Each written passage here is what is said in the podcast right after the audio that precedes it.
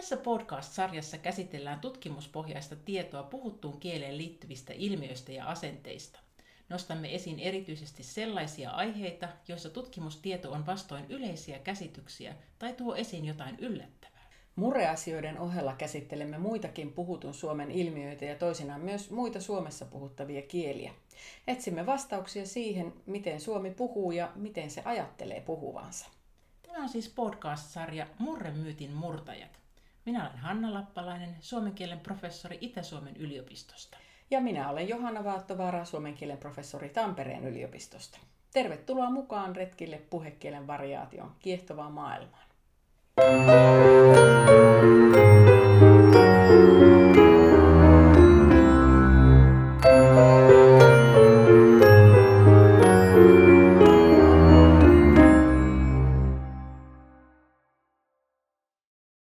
Tämä on Murremyytin murtajien 30. jakso. Sarjan mittain noin kahden kuluneen viime vuoden aikana olemme podcastin toisen toimittajan Hanna Lappalaisen ja lukuisien vieraittemme kanssa käsitelleet monenlaisia erityisesti puhutun Suomen tutkimukseen liittyviä ilmiöitä ja niihin liittyviä asenteita. Podcastimme kuvauksessa olemme onneksi luvanneet käsitellä laajemminkin kielenkäyttöön liittyviä tutkimuspohjaisia kysymyksiä ja myös muita Suomessa käytettäviä kieliä. Sellainen on esimerkiksi viittomakieli, joka ei ole puhuttua kieltä ensinkään, mutta sen sijaan se on kieltä tavalla, joka patistaa niin maalikon kuin kielentutkijankin tarkistamaan omaa kielikäsitystään. Tällaisen jännän äärellä ollaan tänään suomalaisen viittomakielen professori Tommi Jantusen kanssa. Tervetuloa vieraaksi Murremytin murtajien pyöreän lukeman jaksoon numero 30. Kiitos, kiitos. Kiva olla täällä ja puhua kielestä ja tietysti erityisesti viittomakielestä. No niin. Sinä olet pitkään tutkinut viittomakieltä ja toimit suomalaisen viittomakielen professorina Jyväskylän yliopistossa. Murremyytin murtajissa kun ollaan, niin lähdetään tällä kertaa liikkeelle kaksiosaisella lämmittelykysymyksellä. Ensinnäkin, onko viittomakielessä murteita? No lämmittelykysymys, juu, tämähän ei tunnu sellaiselta lainkaan, vaan oikeasti osuu suoraan kielen tutkimuksen sinne kovaan ytimeen. Minä voisin olla sitä mieltä, että vastaus riippuu siitä, keneltä kysytään ja mihin vuorokauden aikaan. Perinteisemmin tietenkin on ajateltu, että viittomakielissäkin on murteita ihan niin kuin puhutuissa kielissä. Ja tällä tavalla suhtauduttiin muun muassa tuossa 1980-luvulla esimerkiksi kahteen Suomessa käytettyyn viittomakielen varieteettiin, suomalaiseen viittomakieleen ja suomenruotsalaiseen viittomakieleen pari vuosikymmentä sitten tämän jälkeen nämä kielimuodot määriteltiin lopulta omiksi kielikseen, mikä tietyllä tavalla oli teoreettisestikin ihan luonnollinen seuraus tällaisesta e, idiolekti, murre, kieli, jatkumosta tai ajattelusta. Luonnollisesti tähän statuksen muutokseen vaikuttivat sitten poliittisetkin syyt. Onhan kieli aina myös poliittinen olio. Mm, aivan. Sitten voidaan tietysti ajatella niin, että murteita ei ole viittomakielessäkään lainkaan. Itse asiassa tämä on ehkä vallitsevin ajatustapa tällä hetkellä viittomakielen tietyn tyyppisessä niin kutsutussa ainakin käyttöpohjaisessa tutkimuksessa, jota sitten itsekin edustan. Toisin sanoen tässä tällaisessa ajattelutavassa on, on, on läsnä se idea, että viittomakielet, ihan niin kuin puhututkin kielet, ovat kielenkäyttäjien ja kielellisten yksiköiden muodostamia jonkinlaisia hämäriä järjestelmiä, joihin vaikuttavat sitten monentapaiset muutosvoimat, jonka seurauksena sitten murteen käsite menettää merkityksensä. Jäljelle jäävät vain yksilön tietyissä yhteyksissä tekemät ajal, aikaan, paikkaan, tyyliin ja muihin sidotut kielenkäyttövalinnat. Tämä ei tietenkään tarkoita, että viittomakielessä esimerkiksi olisi yksilöllisiä puhetapoja, kyse on vähän toisenlaisesta ajattelutavasta. Viittomakielten suhteessa pieni ja hajanainen käyttäjämäärä ja toisaalta suuri variaatio tukee tällaista ajattelutapaa. No niin, tässähän päästiin heti lämmittelykysymyksellä asioiden ytimiin ja hyvin vauhtiin. Tuntisin houkutusta lähteä jatkamaan tätä murreproblematiikkaa puhutun kielen kehykseen. Tämä on mun lempiaiheeni, mutta, äh, mutta hillitsen itseni ja otan tähän lämmittelykysymyksen toiseksi osaksi tai lämpäri tai ei, niin kysymyksen, jonka tyyppisimme yleensä haastateltavilla, haastateltavilta kysymme vasta ihan lopuksi. Tämä ehkä sopivasti jatkaa kuitenkin jo tuohon äskeiseen, eli onko jokin myytti, jota tähän tutkimusalaan, viittomakielen tutkimusalaan liittyen haluaisit tai näkisit tarpeelliseksi murtaa? No näitähän olisi useampi kopallinen, jos pääsisi oikein vauhtiin. Voitaisiin puhua vaikka klassisesti viittomakielten kansainvälisyysmyytistä tai siitä, että miten ajatellaan viittomakielten ja puhuttujen kielten olevan aika tiiviissäkin keskinäisessä suhteessa. Mutta oikeastaan haluaisin uskoa jo siihen, että kaikki kuulijatkin tietävät viittomakielten olevan erilaisia eri maailman paikoissa – ja että viittomakielet eivät mitenkään suoraan pohjaa puhuttuihin kieliin. Sen sijaan ehkä sellaisen myytin haluaisin nostaa esille ja oikein mielelläni murtaa. Myytin, jonka mukaan paitsi viittomakielet, niin myös kaikenlaiset luonnolliset kielet olisivat jotenkin vahvasti systemaattisia, konventionaalisia ja tarkkarajaisia olioita. Hyvin mieluusti lähtisin väittämään, että näin ei ole ja että kieliilmiö laajassa mielessä on vahvasti väärin ymmärretty meidän kielentutkijoidenkin joukossa. No niin, ja nythän tämä lähtee lämmittelystä jo su- suorastaan kuumottavaksi. tuossa taannoin maaliskuun lopussa ilmestyi Puheen ja kielen tutkimuksen yhdistyksen julkaisusarjan numerossa 55 artikkelisi otsikolla Kieli on muutakin kuin puhetta, ei-äänellinen merkityksen välitys ja viittomakielet osana kieli-ilmiötä. Siteraan tässä nyt seuraavaksi artikkelisi aivan alkua. Kirjoitat näin.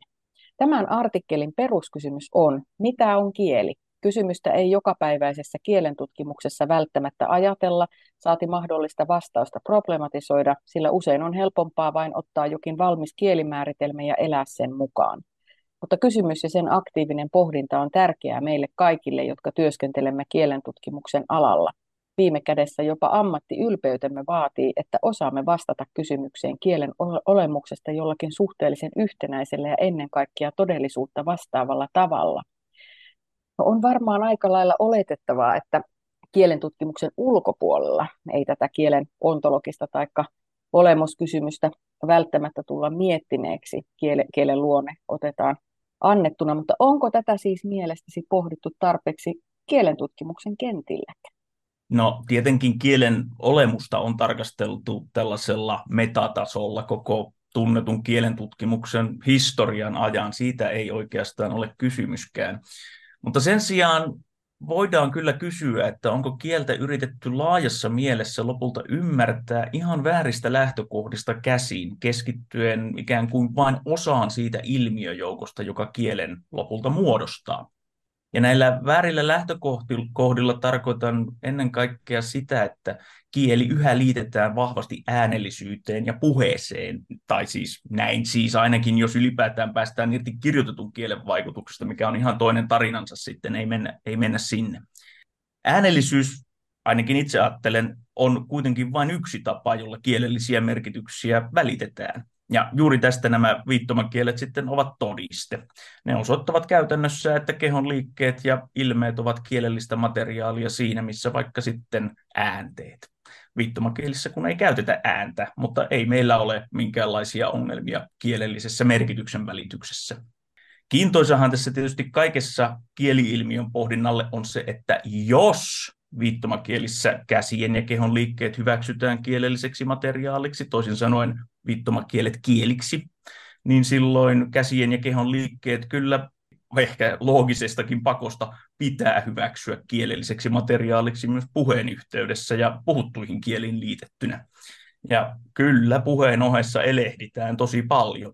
Lopullista laadullista eroa viittomisessa käytettävien kehonliikkeiden ja puheen kanssa käytettävien kehonliikkeiden kanssa ei nimittäin ole, vaikka tällaista on tietysti yritetty historiassa paljonkin olettaa. Tämän kaiken perusteella oma väitteeni siis kyllä on, että nykyaikaisessa kielen tutkimuksen valtavirrassa puhuttua kieltä lähestytään vajavaisesti pelkän äänen näkökulmasta. Toisin sanoen kaikenlainen kehollisuus yleensä unohdetaan tätä näkökulmaa ja sen suhdetta muutamiin muihin enemmän kehollisuutta huomioon ottaviin näkökulmiin perkasimme muuten kollegani Päivi Rainon kanssa viime kesänä Tieteessä tapahtuu lehdessä ilmestyneessä artikkelissamme, jonka nimi oli Viittomakielet, kielen tutkimuksen mustajoutsen.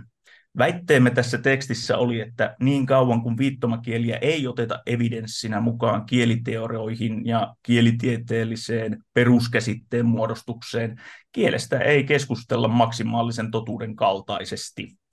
Tämä on se ammattivirhe, joka esimerkiksi ainakin niin kutsutun popperilaisen tieteen filosofian hengessä pitäisi minusta oikaista. Joo, ihan, ihan totta, vaikka usein arkikielessä viitataan käsillä puhumiseen, niin sitä ei ole vielä kovin laajamittaisesti otettu kielitieteessä vakavasti. Ei ole, ei. Ja ajatellaan vaikka koulussa tapahtuvaa kielenopetusta tai kielentutkimuksen yliopistollisia oppikirjoja. Ei niissä missään yleensä viittomakieltä käytetä esimerkkinä. Ja itse asiassa ei viittomakieltä niissä edes mainita, paitsi ehkä sitten alaviitteinä. Tietyllä tavalla on paradoksi, kuten kollegani Päivi on sanottanut, että tunnumme kielentutkijoina olevan enemmän kiinnostuneita eksoottisissa maailmankolkissa käytettävistä kielen muodoista, mutta emme samaan aikaan näe, millä, mitä, mitä omilla takapihoillamme tapahtuu viittomakielten osalta. Olisi lopulta hyvin helppo ottaa vaikka kotoiset viittomakielemme mukaan esimerkkeiksi ja materiaaliksi yleiseen kieltä koskevaan opetukseen koulutuksessa vaikka, mutta jostain syystä opettajat, kielentutkijat, muut ryhmänä näyttää haluavan jatkaa näiden joutsenten määrittämistä valkoiseksi. Tätä teemaa muuten tulemme perkaamaan ja perkaamme tämän vuoden kielitieteen päivillä Oulussa. Joo, ja itse asiassa tämän podcast-jakson ilmestymispäivänä, eli tänään torstaina 25. toukokuuta, eli ripeimmät Oulussa vaikut, nyt juuri vaikuttavat, ehkä pääsevät kuka ties livenä kuulolle. Äh, joo, puhutaan sitten vielä vähän näistä vinoumista. Eli yleisesti ottaen tutumpaan puhuttuun kieleenkin liittyy vinoumia, mitä vinoutuneita käsityksiä. Usein saatetaan esimerkiksi ajatella, että puhuttu kieli, kuten murteet ja muut puhekielen muodot, ovat jonkinlaisia väännöksiä ideaalikielestä, josta kaikkein jalointa ja kunnollisinta versiota sitten edustaa kirjakieli. Vaikka tieteellisestä näkökulmasta ajatellen puhuttu kieli ja vaikkapa somevuorovaikutuksessa näpytelty kieli, nehän muotoutuu ihan omanlaistensa normiensa varassa, joita ei pitäisi arvioida standardikielen tai kirjakielen normien läpi, kuten usein voidaan havaita tapahtuvan. Ja kielen rappiosta puhutaan usein tältä pohjalta ja, ja tältä osin siis ainakin aika turhaan koska kyse on ihan eri normijärjestelmien piirissä olevasta vuorovaikutuksesta. No tätä näkökulmaa me ollaan sivuttukin muutamissa tämän podcastin jaksoissa aiemmin, mutta tosiaan monelle meistä viittomakieli on äh, etäisempi kieli ja yleisesti varmaan sentään se tiedetään, että viittomakieli on kieli ja sehän pääsi ehkä tavallista näkyvämminkin tässä esiin korona-aikana hallituksen tiedotustilaisuuksien viittomakielelle tulkkausten muodossa. Äh, vähän tätä tässä jo sivusitkin, mutta palataan vielä siihen, että millaisia ehkä vinoutuneita tai virheellisiä käsityksiä liittyy tai viittomakielen tai millaisia tulee vastaan viittomakielen professorille? No, ehkä se selkein vinouma on tietenkin luulo viittomakielen kansainvälisyydestä. Ajatellaan, että viittomakieli on samaa kaikkialla ja että kaikki, muun muassa kuurot, automaattisesti ymmärtäisivät toisiaan paikasta riippumatta. Näin ei tietenkään ole jos esimerkiksi itse menen Ruotsiin, niin vaikka suomalainen ja ruotsalainen viittomakieli ovatkin historiallisesti toisiinsa yhteydessä, huom, suomi ja ruotsi eivät kielinä muuten näin siis ole, niin putoan kyllä keskustelusta sivuun ihan kuusin olla. Konventiot, joiden varassa merkityksiä rakennetaan sanaston tasolla, ovat siis vahvasti erilaisia eri viittomakielissä. Mutta tähän saman hengenvetoon täytyy kyllä sanoa, että kun viittomakielissä siirrytään sellaiseen niin kutsuttuun ei-konventionaaliseen merkityksen välitykseen, ikään kuin näyttämään merkityksiä niistä kertomisen sijaan, niin kyllä silloin samankaltaisuudet viittomakielten välillä korostuvat ja ehkä joskus jopa huomattavankin paljon. Toisin sanoen viittomakielillä on käytössä sellaisia merkityksen välitystapoja, kuten vaikka elehtiminen ja näytteleminen, joilla voidaan tuottaa hyvinkin hetkellisiä ja ymmärrettäviä ilmaisuja eri paikoista tulevien viittojen kesken. Tämähän on ihan uskomaton ihmiskieleen, tietyllä tavalla muuten myös puhuttuun kieleen liittyvä piirre, joka on paljolti jäänyt käsittelemättä kielen tutkimuksessa ja ihan oikeasti ansaitsisi esiinnoston maailmanlaajuisestikin. Joo, no todellakin, ja onneksi tähän suuntaan on jo otettukin askelia, kun on alettu tutkia sitä, että miten merkityksiä rakennetaan paitsi kielellisesti myös, myös elein ja, ja monen, monenlaisia resursseja käyttämällä, mutta tuota, nyt taidetaankin tulla ongelman ytimeen.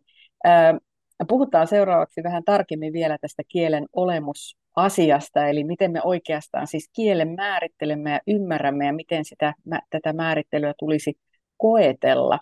Ää, kirjoitat tässä äsken siteeraamassani puhe- ja kielen tutkimuksen päivien artikkelissasi, ainakin siis siinä ja, ja, ja taitaa olla siinä, siinä tota, tieteessä tapahtuu lehdessäkin. Ää, ainakin tässä artikkelissa kirjoitat kielen olemuksesta kahden metaforan avulla. Käsittelet jääpalakielimääritelmää ja pilvioliomääritelmää. Nämä on hauskoja metaforia tässä yhteydessä. Eli mitä tarkoitat jääpalakielellä ja pilvioliokielellä? No tämä liittyy juurikin tuohon, mitä aiemmin sanoin, että tuota, meillä on kielentutkimuksessa sellainen esiteoreettinen oletus, että kieli on järjestelmällinen systeemi, joka voidaan tavalla tai toisella sitten muuttaa erilaisiksi aika puhtaiksi ja siloisiksi kieliopillisiksi kuvauksiksi. Tämän ajattelutavan mukaan kieli ymmärretään yleensä myös puheeksi, tai ainakin sitä tarkastellaan vain äänellisyyden tai kirjoituksen kautta. Jokainen voi muistella esimerkiksi, että onko koskaan kuullut sen kaltaista väitettä kuin, että jokaisessa maailmankielessä on konsonantteja ja vokaaleita. Tällaista kielikäsitystä, jossa tarkalla systemaattisuudella, eli konventioilla ja tarkkarajaisuudella sekä sitten äänellisyydellä on vahva asema, sitä kutsun jääpalakieleksi. Ja tämän metaforan historia juontuu siitä, että jos ajatellaan jääpalaa, niin sehän on aika lailla tarkkarajainen möhkäle, mutta samalla se on sitten myös hyvin liukas. Uskoisin, että jokainen kielen parissa työskentelevä on huomannut, että useinkaan kielen ilmiöitä ei noin vain voi vangita ihan tarkoiksi kuvauksiksi. Tästä päästään sitten tietysti siihen, että usein konventiot paljastuvatkin suppeammiksi, mitä on luultu, ja monet tarkkarajaisina pitää pidetyt asiat, vaikka sitten niinkin yksinkertainen asia kuin vokaalin A muuttuminen tai se puheessa muuttuminen ooksi on, on lopulta suhteellista ja hämärää. Ja kun mukaan sekoitetaan sitten muita merkityksen välitystapoja kuin äänellisyys, esimerkiksi juuri käsien liikkeet, eleet, kasvojen ilmeet, kehon liikkeet ja asennot, aletaan huomata, että kieli voidaan lopulta ymmärtää hyvinkin laajasti, eikä sen rajoja olekaan helppo vetää. Tällaista kielikäsitystä olen sitten nimittänyt pilvikielikäsitykseksi. Siinä kielessä nähdään muotoja ja ulottuvuuksia, hyvin monenlaisia, mutta rajat näiden välillä näyttävät vaihtuvan jatkuman luonteisesti ilman selkeitä alkuja ja loppuja, eli vähän niin kuin pilvet ja pilvimaisema taivaalla.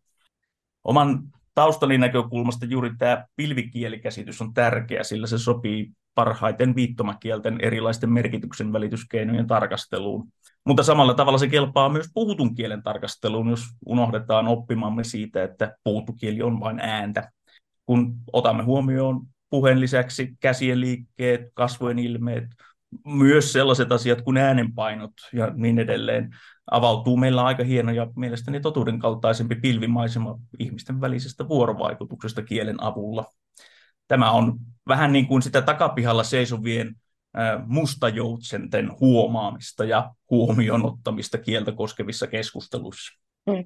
Joo, kyllä. Ja tämä pilvikielikäsitys on, on sosiolingvistin ainakin helppo ostaa, jos tosiaan ajatellaan sitä, että miten vuorovaikutuksessa kieltä käytetään ja myös kieliä ylitellään ja, ja tota sen, sen todellisuuden vangitseminen sitten ihan, ihan kaikki ne elementteineen kielen yleispäteväksi kuvaukseksi on, on melkoisen hankalaa. Tämänhän huomaa jokainen uuden kielen oppija, että jos kieltä oppii vain oppikirjoja kieliopin avulla, niin ollaan enemmän tai vähemmän kaukana elävän kielenkäytön todellisuudesta. Ja kun tähän vielä kytketään mukaan tuo kielenkäytön kehollinen luonne, kaivataan jo perustavanlaatuisemmin sitten uusia kielen kuvauksia. Ja tässä viittomakielellä olisi varmasti paljon annettavaa mm-hmm. muille kielille. No, tota, kuinka paljon viittomakielen tutkimusta on tehty ylipäätään? Tuossa viittasit äsken siihen, että jo, että tuota, se on sillä tavalla niin kuin, tutkijoita on, on alalla ehkä vähän vähemmän kuin monissa muissa kielissä. Eli tota, kuinka paljon sitä ylipäänsä on tehty ja millaista tutkimusta itse olet viittomakielestä tehnyt? No joo, hyvä kysymys. Tähän voisi erotella muutamia näkökulmia. Esimerkiksi ihan yleisestä kielen tutkimuksen näkökulmasta mahdollisimman laajassa mielessä niin tietenkin on niin, että viittomakielen tutkimus on hyvin, hyvin nuorta, ihan niin kuin sanoit. Modernis, modernissa mielessä sen ajatellaan aika yleisesti alkaneen tuossa 1950-luvun lopulla. Tosin pakko sanoa tähän, että kyllä viittomakielistä löytyy niin sanottuja tieteellisiä mainintoja jo ihan antiikin ja Platonin ajoista saakka. 1900-luvun loppuun asti viittomakielen tutkimus oli aika paljon amerikkalaisten hallitsemaa, mutta tämän jälkeen tutkimus on kyllä laajentunut aika hienosti myös esimerkiksi Euroopassa. Yhä on tietysti justkin totta se, että tutkijoita viittomakielialalla on paljon, paljon vähemmän kuin puhutun ja kirjoitetun kielen parissa toimivia tutkijoita. Siitä, siitä ei pääse mihinkään. Suomessa sitten, jos otetaan kotimainen näkökulma, niin Suomessa viittomakielen tutkimus alkoi, alkoi tällaisessa modernissa mielessä 1980-luvulla. Ja tästä alkaen tutkimus on sitten oikeasti koko ajan laajentunut ja voisin sanoa, että tänä päivänä viittomakieltä tutkitaan Suomessa aika lailla kaikista näkökulmista, mistä puhuttuakin kieltä. Ja tämä on oikeastaan aika hienoa, koska meilläkin se tutkijajoukko on yhä hyvin, hyvin pieni. Jyväskylässä Jyväskylän yliopistossa viittomakieltä on tutkittu 1990-luvun alusta alkaen ja tällä hetkellä meillä on yliopistolla muun muassa myös valtakunnallinen opetus- ja kulttuuriministeriön antama viittomakielen tutkimuksen ja koulutuksen erityistehtävä, jota hoitaa viittomakielen keskus. Meillä tutkimuksen painoala on, on sekä kielen käytön ja rakenteen perustutkimuksessa että lasten viittomakielen ja monikielisyyden tutkimuksessa. Ja nämä sitten yhdistyvät moniin muihin tutkimusaloihin. Ja ehkä juuri tämä monimenetelmäisyys ja monitietteisyys onkin viittomakielen suomalaisen tutkimuksen semmoisia ehdottomia vahvuuksia.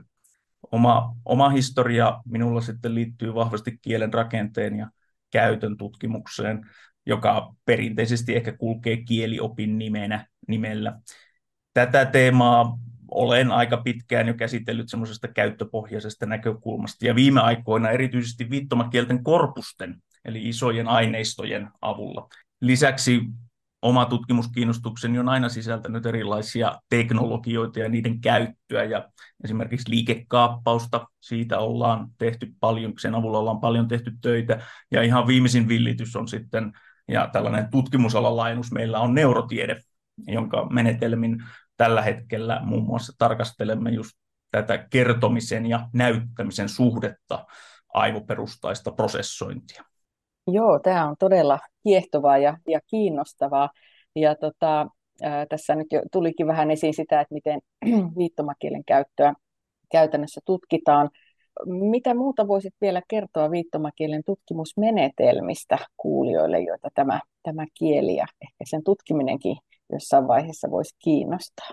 No ehkä voisin korostaa sitä, että viittomakieliä tutkitaan lopulta ihan samoilla tavoin kuin puhuttujakin kieliä. Toisin vaihtoehtoja on monia. Mitä ikinä voit kuvitella puhuttujen kielten tutkimukselle mm, realismin puitteissa, niin ihan sama tietyllä tavalla sopii myös viittomakielten tutkimukseen. Luonnollisesti kielten, kielten muodossa, ilmitulossa on ero. Viittominen on, mm, tai sanotaan se näin päin, viittominen ei ole ääntä eikä puhe kehon näkyvien osien, isojen osien liikettä.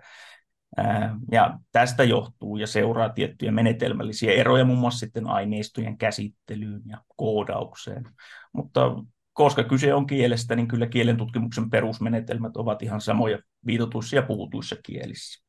Nuo korpukset mainitsin ne tuossa aikaisemmin. Niillä on tänä päivänä muun muassa suomalaisessa viittomakielten tutkimuksessa iso rooli. Tarkoitan näillä korpuksilla tosiaan ennen kaikkea semmoisia multimodaalisia korpuksia, eli laajoja aineistopankkeja, jotka eivät sisällä pelkkää tekstiä, vaan myös esimerkiksi teksteihin yhdistettyä videota ja mahdollisesti muuta grafiikkaa tai ääntä meidän korpuksessa videomateriaalille on tietenkin suuri rooli, koska viittominen on parhaiten se tallentuu videolle. Korpusten valmistaminen, jossa mekin ollaan oltu mukana, se on avannut viittomakielten tutkimukseen ihan maailmanlaajuisestikin uusia näkökulmia. Ja sen takia juuri, että korpusmateriaalin kautta on voitu alkaa murtaa tiettyjä semmoisia aikaisemman intuitiopohjaisen tutkimuksen ylläpitämiä myyttejä viittomakielistä, koskee nyt vaikka viittomakielen variaatiot. Mm, joo, tosi, tosi mielenkiintoista ja tässä on nyt tullut esiin monia yhtymäkohtia puhuttujen kielten ja, ja viittomakielten välillä. Miten vielä kiteyttäisit, että mitä opittavaa puhekielen tutkimuksen alalla voisi olla viittomakielestä ja, ja ehkä toisinkin päin? Jaa, ajattelisin ehkä, että puhekielen tutkimus voisi ottaa oppia viittomakielten tutkimuksesta sikäli, että siinä hituusen rohkeammin edelleen kyseenalaistettaisiin niitä olemassa olevia käsitteitä ja tietysti katsottaisiin ensisijaisesti ihmisten toimintaa tietyissä konteksteissa, myös kaikkea, mitä keholla tehdään ja, ja niin edelleen, ettei nojattaisi vaikkapa vain olemassa oleviin kielioppikäsitteisiin tai tällaisiin hyvin perinteisiin tapoihin kuvata kieltä. Näin me nimittäin viittomakielten parissa työskentelevät olemme joutuneet tekemään koko ajan, ikään kuin suodattamaan erilaisten käsitteiden sopivuutta sen oman tutkimuskohteen, eli viittomakielen näkökulmasta. Toinen oppi ehkä sitten voisi olla sellainen, oikeastaan tämä on jo aika vanha asia, että kieli, kieli ei ole vain sitä symboliikkaa, toisin sanoen sitä jääpalaa symboleita, vaan siinä on roolinsa myös muunlaisilla merkeillä ja merkityksen välittämistavoilla, indeksisyydellä, oso, ikoneilla, kuvailemisella. Ja kun tätä sitten ajatellaan tarkemmin, niin avautuu ehkä puhekielenkin käyttöön sellainen näkymä, jossa keskiöön nousee sen, se merkityksen välittäminen ja sen erilaiset tavat. Selittäminen, osoittaminen, kuvailu, tämän kaltaiset ilmiöt. Ja siitä sitten päästään siihen tosiasiaan, että puheen kanssa merkityksiä ilmentävät ihan yhtä lailla ja samanarvoisesti erilaiset eleet, kehon liikkeet ja niin edespäin.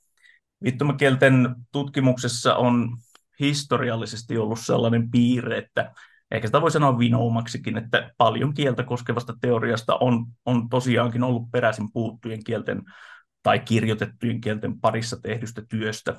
Tietysti tämä on ollut ymmärrettävää, koska viittomakielen tutkimus on nuorta, ei ole ollut sitä omaa käsitteistöä, telineistöä, mutta samalla siitä on seurannut se, että viittomakieltenkin tutkimus on historiallisesti ohjautunut aika, aika pitkälle sinne jääpalakielikäsityksen piiriin. Ja pitkään oli myös niin, että viittomakielten haluttiin osoittaa olevan yhtä hyviä kuin puhutut kielet, ja tämän vuoksi sitten tutkimustuloksia ehkä pohdittiin vain tietyistä näkökulmista, mutta onneksi nyt uskalletaan jo pikkuhiljaa korostaa sitä, niitä viittomakielen erilaisuuksia ja ominaispiirteitä myös keskenään. Ja sitten suhteessa puhuttuun kieleen, mikä on tietysti alan kehityksen kannalta tosi tosi hyvä juttu.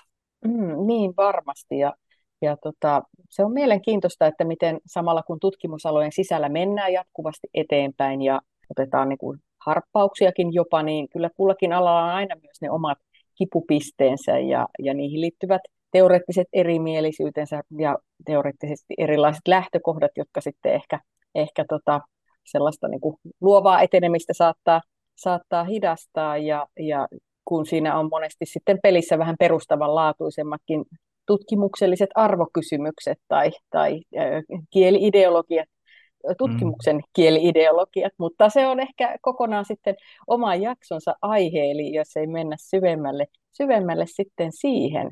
Joo, tämä on tosi, tosi kiinnostavaa pohdintaa ja, ja uutta näkö, näkökulmaa tuovaa. Ää, onko vielä jotakin, mitä haluaisit sanoa viittomakielestä kuulijoillemme, jossa oletettavasti on paitsi kielen tutkijoita ja opettajia myös monenlaisia kieliasioista kiinnostuneita maallikoita? No ehkä voisin kaikkia ihan taustasta riippumatta rohkaista tutustumaan viittomakieliin. Tänä päivänä se on helppoa vaikka esimerkiksi internetin välityksellä katsomaan erilaista viittomista. Meillä on erilaisia striimauspalveluita, joista löytää vaikka taideesityksiä laidasta laitaan. Se olisi jo jonkinlainen ensimmäinen askel siinä viittomakielten olemassaolon huomaamisessa. Ja tämän jälkeen semmoinen terve äh, ihmettely ja äh, kysymysten herättely suhteessa siihen, mitä, mitä itse on kielestä oppinut vähän niin kuin kyselisi itseltään, että onko se oppimani käsitys kielestä yhä paikkansa pitävä, kun viittomakielet otetaan huomioon. Esimerkiksi jos olen oppinut, että kielessä on vokaaleita ja konsonanttia, niin onko se todella näin, jos kerran viittomakielissä niitä ei ole.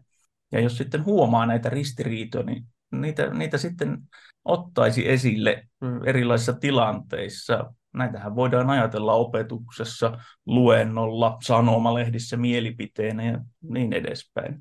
Siitä se sitten varmaan lähtee tällaisen käsitteellisen ja käsityksiin liittyvän dekonstruktion ja uudelleenrakentamisen kautta ilolla eteenpäin. No niin, tähän rohkaisuun onkin oikein hyvä lopettaa tämä jakso. Lämmin kiitos vierailusta ja näistä inspiroivista ajatuksista ja rohkaisuista viittomakielen professori Tommi Jantunen. Tästä jaksosta varmasti moni oppi uutta viittomakielestä ja ehkäpä samalla omasta kieliideologisesta ajattelustaankin. Ja tähän oppimistuokioon päättyykin Murremyytin murtajien tämä kevätkausi, eli podcastimme jäänyt kesätauolle. Myytin murtojaiset kielellisen vaihtelun ja kielikäsitysten parissa kyllä jatkuvat taas kesän jälkeen. Ja tällä välin kaikki tähän mennessä ilmestyneet 30 jaksoa ovat vapaasti kuunneltavissa. Hanna ja minä toivotamme kaikille kuuntelijoillemme oikein hyvää kesää ja palaamisiin elokuussa.